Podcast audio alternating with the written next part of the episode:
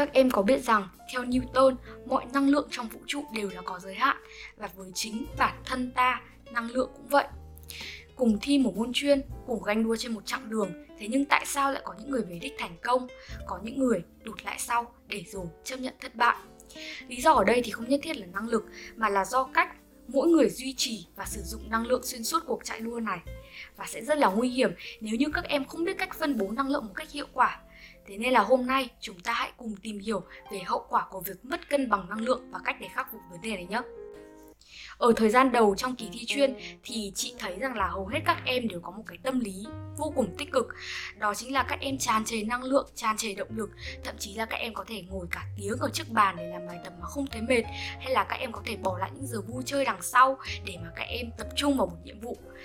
Điều này là điều vô cùng tốt. Thế nhưng mà song song với nó thì cũng có mặt tiêu cực, đó chính là các em sẽ dễ dàng ôm đùm quá nhiều công việc. Chẳng hạn như là các em sẽ mua rất là nhiều những sách vở, tải rất là nhiều tài liệu mà lại không có phương pháp ôn thi khoa học hiệu quả. Tần suất làm bài thì không xuyên suốt, mà chỉ khi nào em thích thì mới mở ra làm hay là các em sẽ tham gia rất là nhiều những cái lớp học thêm, nhiều khóa học online. Bởi vì là các em nghe nói rằng là có những cái anh chị từ những cái lò luyện này ra đã thành công, đỗ được vào ngôi trường chuyên mà các anh chị mong muốn.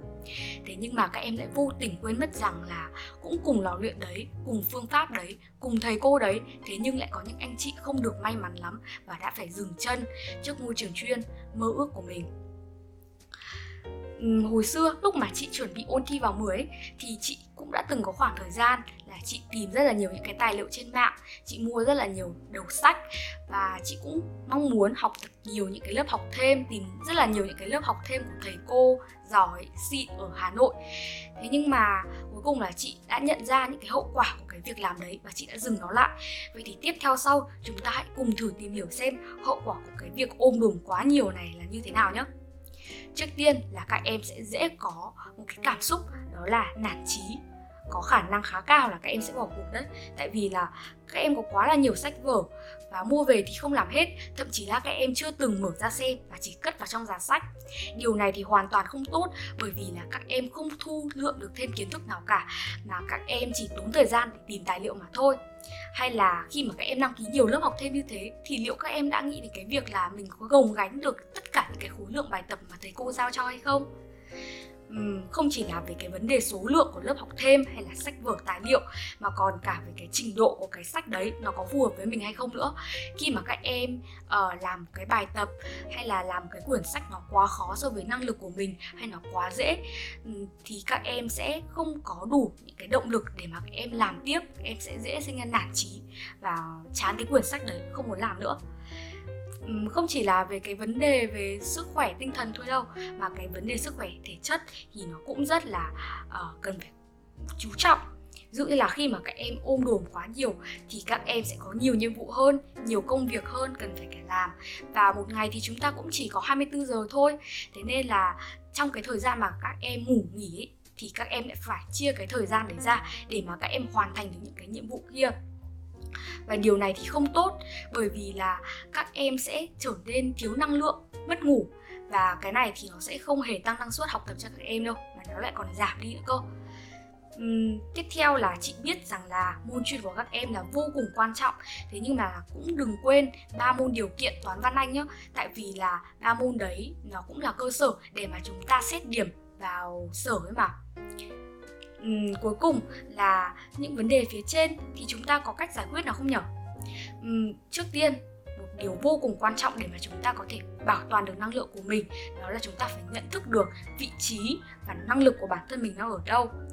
Ví dụ như là em tưởng tượng nhá em là cái phích cắm điện ấy. Nếu như mà cái phích cắm điện đấy cắm vào cái ổ đúng số vôn thì nó sẽ hoạt động một cách hiệu quả. Thế nhưng mà ngược lại nếu như mà cái phích cắm điện đấy cắm vào cái ổ không đúng với số vôn của nó thì nó sẽ bị hỏng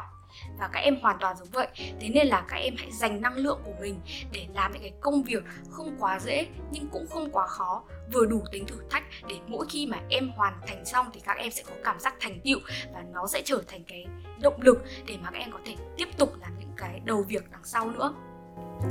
cái thứ hai là khi mà các em xác định rằng là mình thi chuyên thì chắc chắn rất nhiều lần các em sẽ muốn bỏ cuộc và nản chí. Và đừng lo lắng, bởi vì là ai cũng có khoảng thời gian như vậy khi ôn chuyên thôi. Thế nên là chúng ta phải có một cái chiến thuật thật là cụ thể, thật là chính xác và hiệu quả khi mà chúng ta ôn thi chuyên. Trước tiên là các em phải học chắc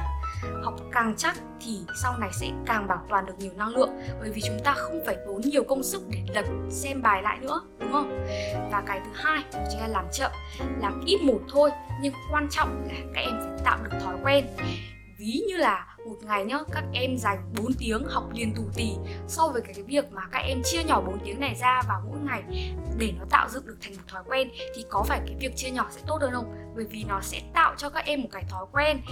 việc đấy sẽ ăn sâu vào các em và cứ đến đúng cái thời gian đấy đúng ngày thì em sẽ làm công việc đấy thôi chứ em không phải chờ bất kỳ một cái động lực nào cả cùng là chị muốn gửi đến một vài những cái thông điệp cho em. Thứ nhất là đây là một cuộc thi chạy bền, không phải là một cuộc thi chạy nhanh. Thế nên là người bền bỉ nhất, người bền gan nhất, người kiên trì nhất, ở lại lâu nhất là người chiến thắng, chứ không phải là người giỏi nhất, người chạy nhanh nhất. Cái thứ hai, luôn luôn phải nhớ, đó chính là chậm mà chắc. Mục tiêu của em là duy trì được năng lượng cho đến khi em về đích, và kể cả khi em có đột ngột bẻ lái vào năm cuối cùng của cấp 2 thì chị nghĩ đó cũng chả phải là một vấn đề gì. Bởi vì là khi mà em duy trì được năng lượng ấy, thì chị hoàn toàn tin chắc rằng em có khả năng đỗ được vào ngôi trường chuyên mà em mong muốn. Và những lời khuyên ở trên thì các em có thể áp dụng cho cả quá trình ôn luyện, đề sở và cả đề bộ nữa. Và những cái kiến thức thú vị như này thì dù các bạn, em vào nghe cùng, chia sẻ những cái kiến thức này thì cũng là một điều vô cùng tốt, đúng không thế nên là cảm ơn các em vì đã lắng nghe số podcast lần này chị là Nguyệt Dung và đây là High School Help Kids Podcast.